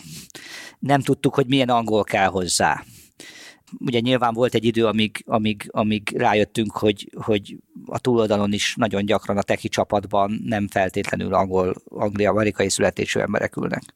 Tehát, hogy teljesen nem volt semmi közünk ennek az üzleti részéhez. Egy nagyon lelkes tech csapatként voltunk, és a Zoliba azba volt zseniális, hogy retteltesen gyorsan tanulta ezt a dolgot. Tehát, hogy, hogy, hogy nyilván ott is egy ilyen gyors talpaló biznisz vonalra volt szükség.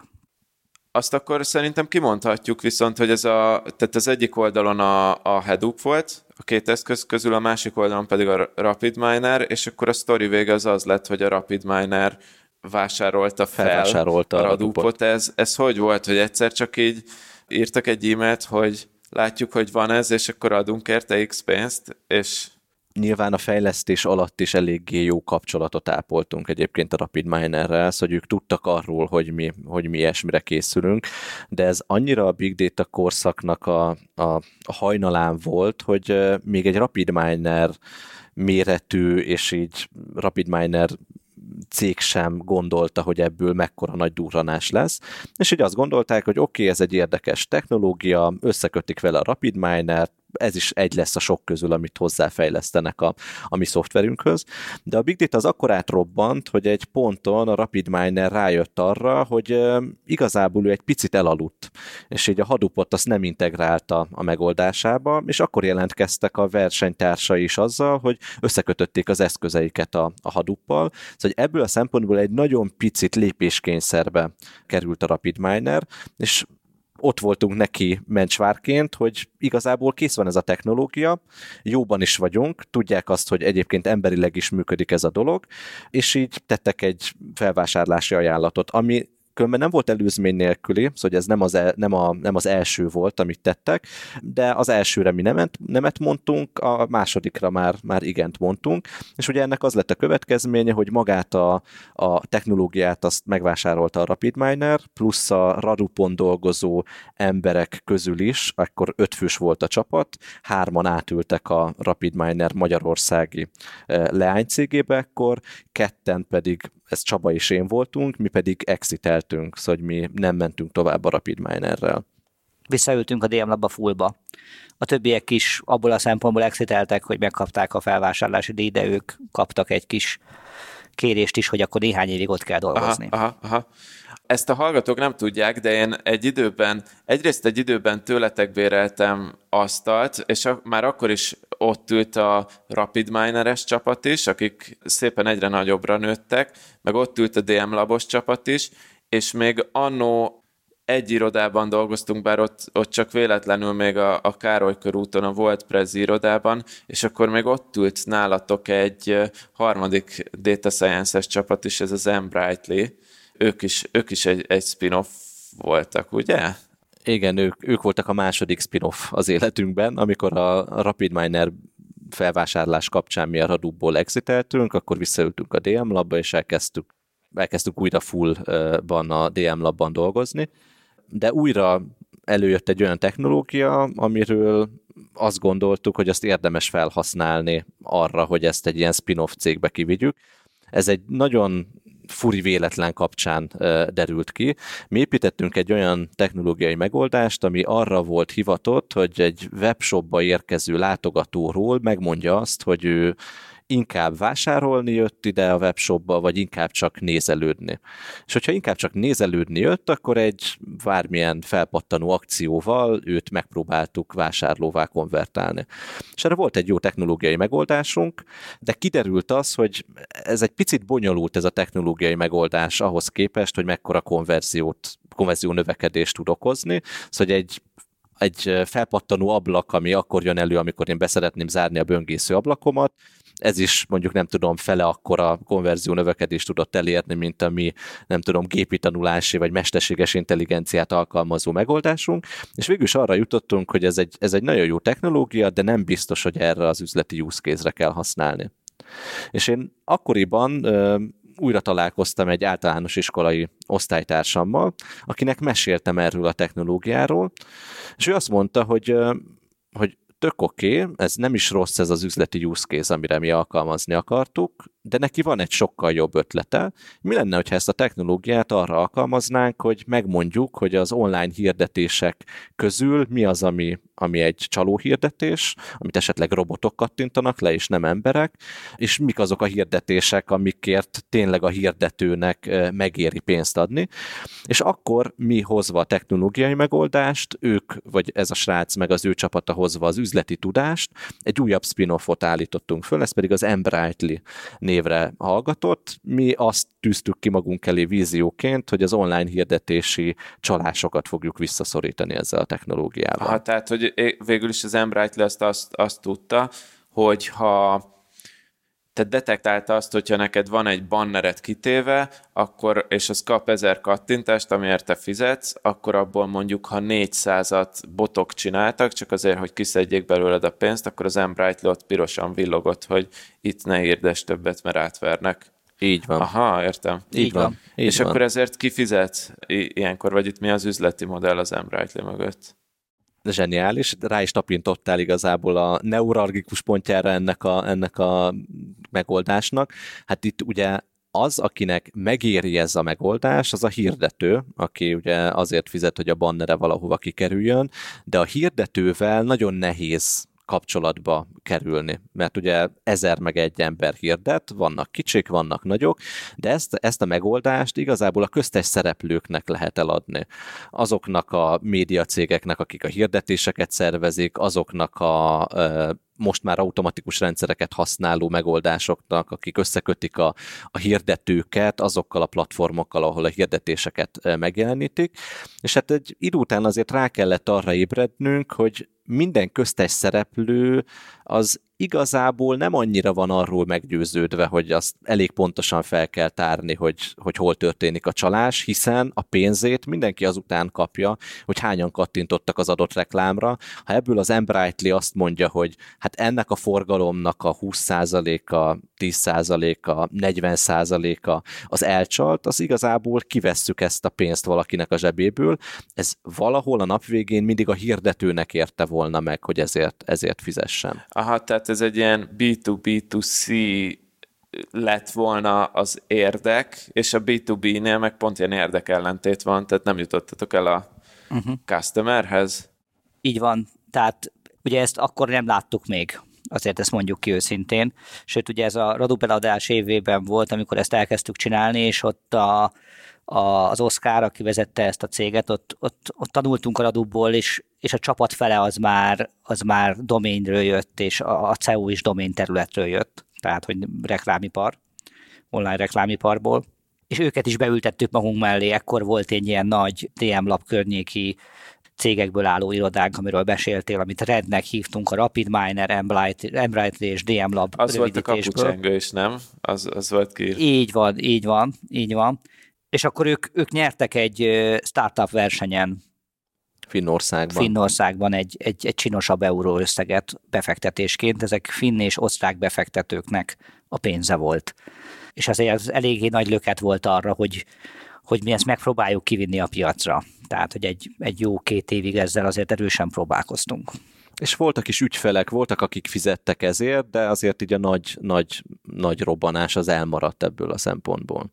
Aha, és akkor ezzel, ezzel a sztorival most mi, mi, mi van? Vagy ez akkor ez teljesen leállt, vagy így, vagy így még azért így elmuzsikál a háttérben? Ez most még elmuzsikál a háttérben, minimális erőforrással, de még működik a, működik a cég, vannak ügyfelek, akiket kiszolgál, de nyilván a kezdeti robbanásszerű növekedéshez képest egy sokkal kisebb csapattal dolgozik már. Mi kiszálltunk ebből, a, ebből az emberális történetből valamikor 2016-ban. Ez azt jelenti, hogy nem dolgozunk benne aktívan, nyilván van még valamekkora részesedése benne személyesen nekünk is, meg magának a DM Labnak is, de már aktív aktívan nem foglalkozunk a, a csapattal. Uh-huh.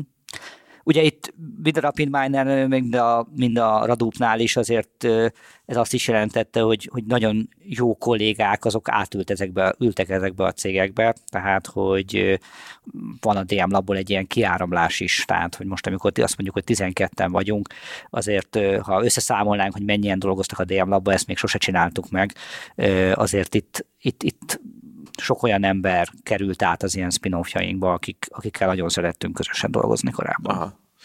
Még egy, egy indiszkrét kérdésem lehet, hogy, hogy itt mondjuk egy Rapid Miner exitnél, vagy akár egy Embrightly befektetésnél itt milyen nagyságrendű összegeket kell elképzelni? A, az Embrightly befektetést az, az, teljesen publikus, hogy amikor a, jobban a, a pitch versenyért kapott díj, az teljesen publikus, ezt pont múltkor mi is megnéztük, ez 500 ezer euró volt, amit kaptunk, és nyilván ez csak az első befektetési kör volt, és akkor utána, amikor ezt a pitch versenyt megnyertük, akkor egyrészt a versenyt szervező angyal befektetőkből álló ilyen, nem tudom, társulat maga mellé választott egy osztrák befektetői kört, és ők befektettek még valamekkora, valamekkora összeget az Embrightly-ba. Itt egyébként ilyen néhány millió euróról beszélünk összvész, hogy abból, abból kezdtünk el működni.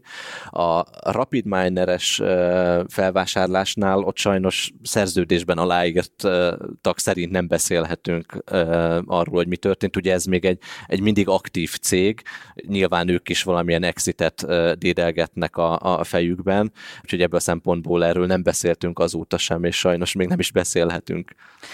Még annyit ehhez a Rapid Rapid Mineres történethez, hogy igen, itt van egy személyes anyagi megbecsülés, aminek örülünk, és amikor utólag kérdezed, hogy megérte ez, hát bár ilyeneket csinálnánk folyamatosan, tehát nyilván nagyon megérte, de azért ez mindig utólag van így. És ezt, ezt szeretem hangsúlyozni, hogy utólag minden startup story az vagy nagyon rózsaszín lesz, vagy nagyon fekete, de hogy ezek mind, a rózsaszín és a fekete is, ezek mind utólagos, nem igaz történetek. Tehát mi adatelemzősen, ugye itt a keresztvalidáció és egyéb trükkök kapcsán mi nagyon jól tudjuk, hogy abból, amikor amit gondoltunk róla abba az évben, amikor éppen indult, az teljesen más, mint amire ma emlékszünk.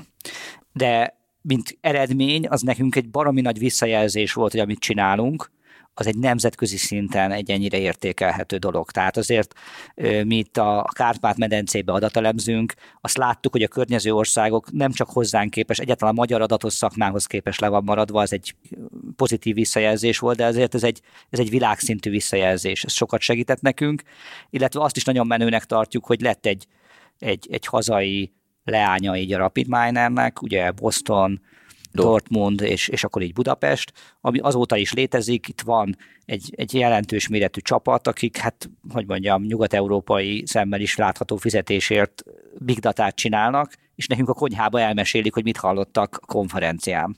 Tehát, hogy, hogy itt, itt a maga a szakmának is lett egy ilyen, hogy mondjam, információ visszahozó jellege, mert ilyen adatbányászati technológiai építés, vagy data science technológiai építés, inkább így mondanám, az nem olyan sok van Magyarországon, és, és hát ez a helyi szakmát erősíti az, hogyha ha a best practice-eket, ötleteket, akár csak plegykákat elmesélnek nekünk itt. Mm. Én azt látom, hogy Magyarországon, persze én sem láttam az egész világot, de én azt látom, hogy Magyarországon nagyon erős a data science mind szakmailag, tehát a, a tudás maga, ami elérhető, mint közösségileg. Lehet ez a kettő így boostolja egymást, de sok, sok meetup van, sok jó szakember van, sok jó cégnél. Biztos van annak is köze, hogy, hogy a nagy cégek szeretik Magyarországra hozni a, hát mondjuk azt, hogy a technológiai rész, részüket, hogyha jól tudom, de javítsatok ki, hogy, hogy a, a Hadoop-nak is van itt főhadiszállása, a, mi a másik nagy cég, akik? Hát a, a Hadoopnak ugye két, két disztribútor cége volt, ugye a Cloudera és a Hortonworks, ezek ugye két évvel ezelőtt mergeltek, szóval most már csak Cloudera néven folytatják együtt tovább, de mind a két cégnek egyébként volt magyar leánya, és technológiai fejlesztések, meg tech support ment Magyarországról mind a két cégnél, most már ez ugye Cloudera-ként, de ugyanúgy folytatja tovább. Aha, igen, igen, igen, igen rájuk gondoltam. De maga csak az a tény, hogy van Data Science Meetup, van, uh, mit tudom én, Business Intelligence Meetup, Women in Data Science Meetup, a, tehát egy csomó fajta meetup van, ahol tök jól elérhető a tudás, és, és elérhető, még fontosabb, hogy elérhető a community és a közösség. Igen, ez, ez abszolút kapcsolódik ez a meetupos közösséghez. Ez Magyarországnak egy nagyon speciális meetup közössége van. Itt más jelent a meetup, mint a világ többi pontján.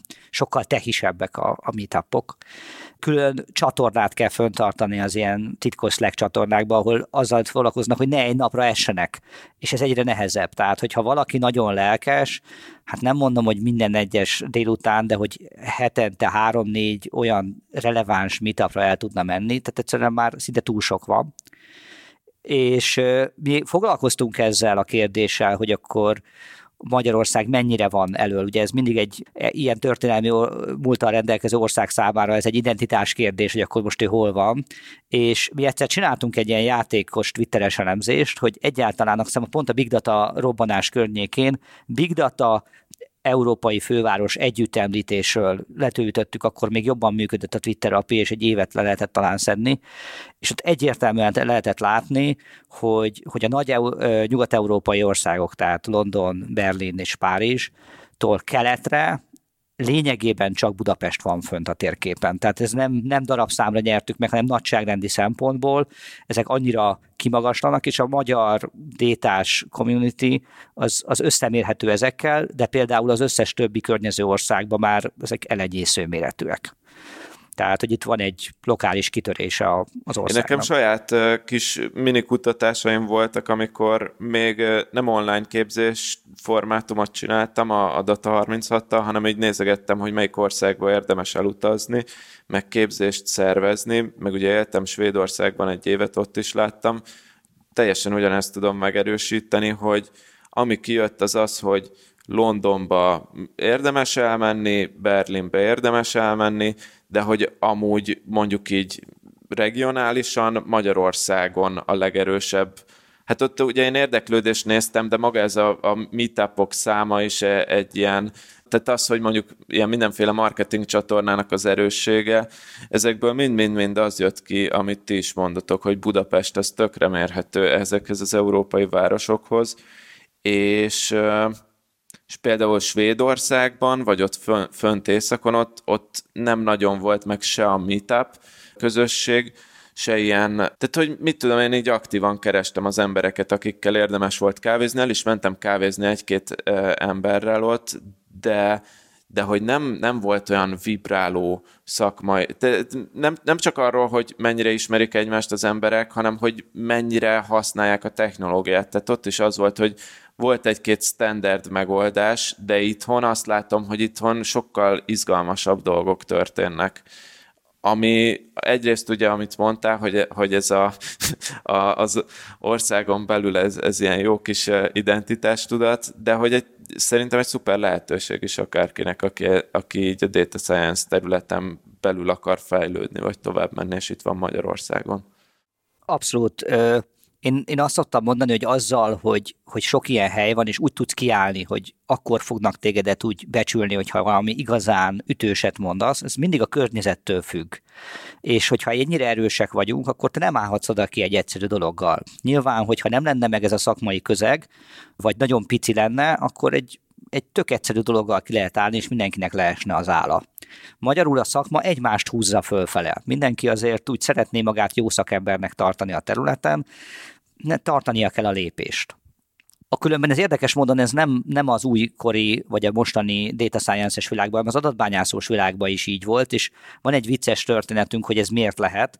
Ugye üzleti intelligenciának hívjuk a, a, ezt, ezt az ős dolgot, amikor a adatokat másodlagosan valami üzleti döntéshozásra használjuk, és ez egy a 90-es években ez egy félrefordítás, ez, ez, ez nem intelligencia magyarul, csak a üzleti hírszerzés ugye a 90-es években nem hangzott volna jól, hogy én, eh, hogy hívják, titkos ügynök vagyok. Ezért ez intelligenciára lett leforgatva, és ezért aztán az első cégek ilyen IQ-SIS, meg ilyen Smart Lab, meg ilyen neveket is nem adtak a, a cégeknek, ami abszolút most a 2000-es évek végé, vagy a 20-as évek előtti időszakra jellemző világszinten. De valahogy magyarok hamarabb rájöttek, hogy az adat az intelligens. Ez nekünk tök triviális, máshol ez egy-két éve van, hogy ja, ez intelligencia. Ja, mi azt hittük, hogy ez ilyen infószerzésről szól. Oké, és Na hát közeledünk a rész végéhez, legalábbis már időben elég, elég hosszú lett a felvétel, de engem még egy téma érdekelne, és ez most már nem feltétlenül a data science-ről fog szólni, hanem ugye beszéltünk arról, hogy nektek van egy szakmai sapkátok, meg egy üzleti sapkátok, és hogy a, az üzleti részhez az e- egyik dolog, amiről beszéltük, hogy érdemes lenne beszélni, meg, meg talán a Business Boys hallgatóknak is érdekes, az az, hogy ti kvázi ketten vezetitek a DM labot, és hogy ha jól értem, akkor ketten ilyen egyen értékű döntéshozók vagytok.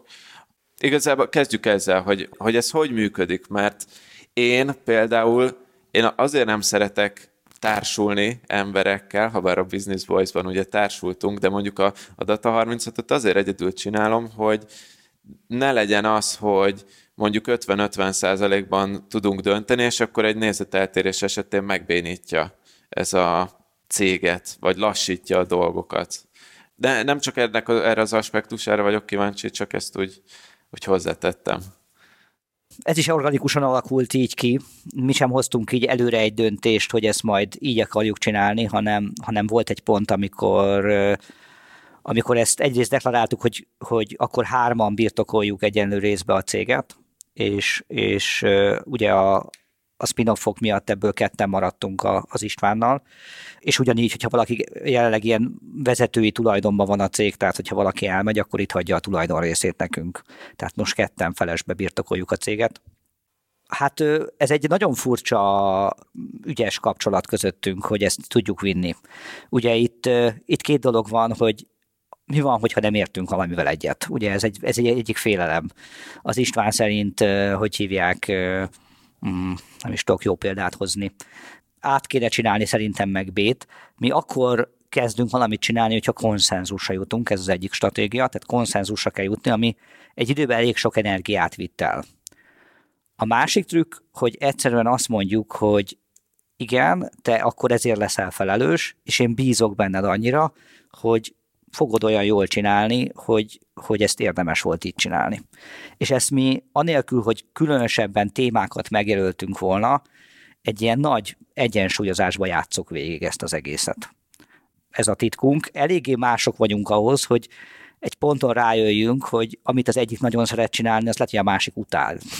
Vagy az egyik valamiben jó, a másik meg nem jó benne. Tehát így van egy ilyen természetes elosztás közöttünk, és igen, van olyan, amikor, amikor küzdünk, hogy most volt a napokban egy ilyen, hogy át akartunk valami nevezni, valami belső e-mail címet, és az Istvánnak az A tetszik, nekem a B tetszik, ez egy kis pici ügy, mégis ebben a pontban, hát most nem vesztünk össze, de, de hát még dolgozunk rajta, hogy egyszer csak jó neve lesz a valaminek. Igen, abszolút nem azt jelenti ez a dolog, hogy mi mindenben egyetértünk Csabával. Inkább arról szól, hogy szerintem eléggé jól tudjuk azt prediktálni, hogy mikor nem fogunk egyetérteni, vagy mikor nem fog egyetérteni velünk a másik, és e, eléggé jól ismerjük már egyébként a másiknak a gondolkodását, meg hogy hogyan dönt, és, és azért, mert tudjuk azt, hogy mikor nem fog egyetérteni, egyszerűen mi is fel tudunk a másik szemszögéből készülni ezekre a kérdésekre. És most már szinte tényleg percek alatt tudunk konszenzust elérni olyan kérdésekben, és amikről nem biztos, hogy, hogy ugyanazt gondoljuk az elején. És a, a másik, amit Csaba említett, ez, a, ez az elosztása a feladatköröknek, ez is organikusan, de szerintem eléggé jól alakult. Ugye az, hogy én kvázi úgy kerültem bele a, ebbe a történetbe, hogy Csaba volt a szakmai vezetőm, szóval én nagyon sok mindent tőle tanultam. Ez együtt járt azzal a dologgal is, hogy így a szakmai kérdésekben, szóval a data science szakmai kérdésekben még mindig Csaba a kvázi így a, a lead data scientist így a csapatban. Szóval nyilván azt gondolom, hogy én is elég sok mindent megtanultam az évek alatt, de még én is tudok valakire nézni fölfelé ebben a, ebben a területben.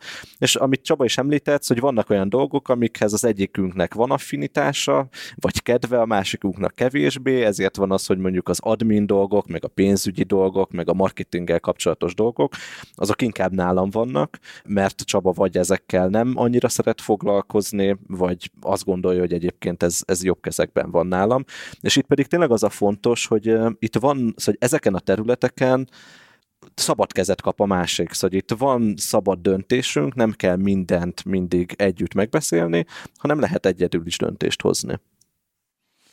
Hát meg szabad hibázni, tehát hogy nem kell jó döntést hoznunk, majd kitaláljuk, hogy jó volt-e vagy nem.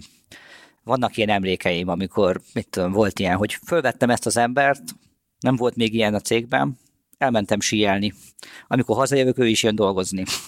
És akkor, hát ez egy kicsit sokkoló volt, igen, és az volt a mondás, hogy srácok, ha nem jön be, három hónap múlva megválunk tőle. És aztán ez egy működő dolog lett.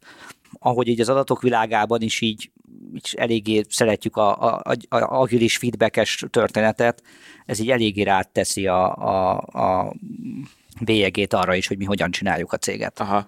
Nekünk a A BB-ben amúgy úgy van, itt hárman vagyunk, hogy ami nálunk működik, az az, hogy mindenkinek van vétójoga, szóval az kicsit pont a fordítottja, mint amit ti mondtatok, hogyha valakinek valami nagyon nem tetszik, akkor mondhatja azt, hogy hiába a másik kettőnek tetszik, akkor az... az, az... E, ez, a, ez a konszenzus, ja, okay. tehát csak máshogy Jó, hívott. Akkor, akkor igen. A másik viszont, hogy most, hogy így beszéltek róla, nálunk is van egy ugyanilyen, hogy így kialakultak azok a dolgok, hogy ki mit csinál, és gyakorlatilag már nem kell engedélyt kérni róla, mert hogy a másik kettő embert szinte nem is nagyon érdekli, hogy... De mondhatjuk így is, hogy megvan a bizalom, de, de van olyan is, hogy, per, hogy az Adi mondjuk ír egy ötletet, és persze csinált, hát tudjuk, hogy ebben jó vagy. Például, mit tudom, most egy nagyon egyszerű példa az Instagram csatornának a menedzselése. Nem is nagyon szoktam nézni, hogy mi van az Instagramunkon, mert tudom, hogy az Adi az tök jól lemenedzseli nekünk még egy tükkünk van erre, hogy amikor kitaláltuk, hogy miért csináljuk mi ezt a céget, akkor nem csak azt állítottuk be a tetejébe, hogy, hogy minél több profitot termeljünk, mert azon nagyon könnyen össze lehet nevezni, hogy melyik hoz több pénzt, hanem egy eléggé komplex ilyen feladatrendszert, vagy mi ez, célrendszer dolgoztunk ki, és és ez azt jelenti, hogy a kompromisszumok mentén sokkal nagyobb a lehetőségünk. Ez, ez körülbelül azt jelenti a mi esetünkben, hogy öt dologra hajtunk, és ezek nem constraintek, hanem mindegyik, mindegyiket valamilyen profitnak tekintjük. Az egyes az, hogy mint cégvezetők legyen profitábilis a cég. Ez tök menő. Ez szerintem más cégeknél is van ilyen. A kettes az, hogy mi termékünknek tekintjük, vagy eredménynek tekintjük azt is, hogy milyen munkahelyeket hoztunk létre. Tehát, hogyha egy nulla forintot hozunk, de van 12 ember, aki otthon azt mondja, hogy az én munkahelyem nagyon-nagyon jó, akkor mi a világot előrébb vittük. És ez nem az van, hogy úgy szeretnénk profitot termelni, hogy szeressenek bejárni az emberek. Tehát ez nem egy eszköz, hanem egy cél. És vannak olyan lépések, amik egy munkaerő szempontjából tök jó, pénzügyileg nem. És meg is lehetne csinálni, hogy nem adjuk meg az emberkének, de lehet látni, hogy ez, ez a világot annyira előrébb vissza, hogy meg kell csinálni. És ugyanígy van egy ilyen, hogy lehet, hogy nem hoz pénzt, lehet, hogy nem annyira szeretjük a melót, de de szeretnénk, hogyha akinek dolgozunk, annak legyen impatja abba, abba a cégbe, amit csinálunk. Ezért egy csomószor van olyan, hogy bevállaljuk a 20 napos melót, és még a 35-en is dolgozunk, mert azt akarjuk, hogy működjön náluk. A negyedik az, hogy, hogy ez így globális impactban se legyen nagy balhét. Tehát nálunk van olyan, hogy föl lehet tenni a kezedet, hogy bocs, de ennek a cégnek én nem vagyok hajlandó dolgozni, nem szeretném megmagyarázni, nem kell különösebben utálni, de hogy hívják, én nem szeretném, hogy neki jobban menjen, mert az ő céljával nem értek egyet. És erre van példa, hogy valaki fölállt, és azt mondta, hogy te én annak a cégnek nem, nem, nem vagyok híve. Így azt mondjuk, hogy dohány cégeknek nem dolgozunk, ez tök egyszerű, mert a cégben senki nem dohányzik, és még sose hívtak föl. De a többinél ez nem ennyire egyértelmű. Tehát egy egészségügyi történetnél is lehet olyan dolgokat számolni, amiket te nem akarsz kiszámolni. És a legutolsó dolog az pedig az, hogy, hogy nekünk van egy ilyen, tehát hogy néha egy kicsit a, az alkotás örömért is szeretünk dolgozni. Tehát senki nem fogja látni, az ügyfél lehet, hogy nem is érti, hogy ilyen szépen megcsináltuk azt az eljárást, nem is feltétlenül fizette ki, de mi, mi szeretjük azt kirakni úgy, hogy az, az legyen oké. Okay. És hát nyilván nem tudunk mindent az végtelegig csicolni, de, de, de van egy ilyen igényességünk, és arra is büszkék vagyunk, hogyha ha ebből a szempontból hoztunk valamit. És mivel hogy ez az öt dologgal mindig tudunk egymással érvelni, hogy Csaba, én értem, hogy, hogy ez több pénzt hozna, de a srácoknak már nincsen hozzá kedve, akkor ez egy jó érv arra, hogy, hogy azt mondjam, hogy igazad van István. Hát ez egy, szerintem ez egy elég jó záró gondolat ehhez a részhez. Azért gondolom évekbe telt, mire ez a, mire ez a célrendszer kialakult, meg amíg itt szépen szóltátok, meg ez szokott lenni ilyen céges evolúció, hogy, hogy kialakulnak ezek a nem feltétlenül célnak nevezik mások, de hogy, hogy én nálatok is ezt látom, hogy ezek a, az értékrend célok, ezek, ezek mind így itt ebben a helyzetben szinte szinonimaként lehet használni. Uh-huh. Uh-huh. Nem a cél jó a szó ide, igen, de hát valahogy az olyan, is. olyan extended data science hogy célnak neve, az, az, az output value. Hát igen, igen, igen, egy ilyen benchmark, hogy, hogy, hogy jó-e a projekt, igen. Oké, és jó, hát köszönöm szépen, hogy, hogy itt voltatok. A, nem tudom, van-e valami záró gondolat meg, amit így szeretnétek hozzátenni, vagy ami kimaradt, vagy ami, vagy amit üzennétek a közönségnek? ha, ha, ha gondoljátok, és van kérdés, akkor nyilván mi is tagja vagyunk a BB csoportnak a Kérdezzenek. Facebookon. Hajlandók vagyunk fölmenni egy kicsit a Facebookra és megnézni, hogy, hogy, hogy milyen kérdések vannak, mert halljuk, hogy te is lejöttél róla. Szerintem mi sem nagyon vagyunk aktívak ezen a területen, de a BB-ben vagyunk, és akkor kicsit benézünk. És Jó, akkor legyen ez a mondás, hogyha valakinek van kérdése felétek, akkor szokás szerint a, a rész alatt a zárt Business Boys csoportban kommenteljen, és akkor valamelyik ötök vagy mindketten válaszoltok. Sőt, általában, hogyha valaki ilyen sokáig hall, kibírta, hogy minket hallgat, akkor, akkor olyat is szoktunk engedni, hogy lehet kérni tőlünk egy ilyen kávézást. Mi szoktunk sokat kávézni. Most nyilván a jelen pillanatban ez lehet, hogy virtuális térben fog megvalósulni, de mi nekünk egy ilyen nagyon nagy nyitottságunk van, hogyha mi szakmánkhoz képest van egy őrült ötleted, akkor, akkor mi leszoktunk vele tudni ülni, beszélgetni erről. Oké, és hát akkor még egyszer köszönöm szépen, hogy itt voltatok, és akkor Zárásképpen a kötelező dolgokat azért elmondom, ugye az egyik ez már elhangzott, hogy van zárt Business Boys Facebook csoport, amihez minden kedves hallgató kérek, hogy csatlakozzon, hogyha szeretne részt venni ott a csoportnak az életében. Ami még fontos, hogy tudtok követni minket Instagramon, Fenn vagyunk minden podcast platformon, mint például Spotify, Apple, SoundCloud, szóval akárhol tudtok minket hallgatni, még ilyen extrémebb, kisebb podcast lejátszókon is. És Nagyrác Istvánnak és Gáspár Csabának a DM laptól köszönöm szépen, hogy a vendégeim voltak ebben a részben. Én Mester Tomi voltam, ez egy Business Boys extra rész volt. Legközelebb egy normál résszel jelentkezünk, addig is sziasztok! Sziasztok! Sziasztok!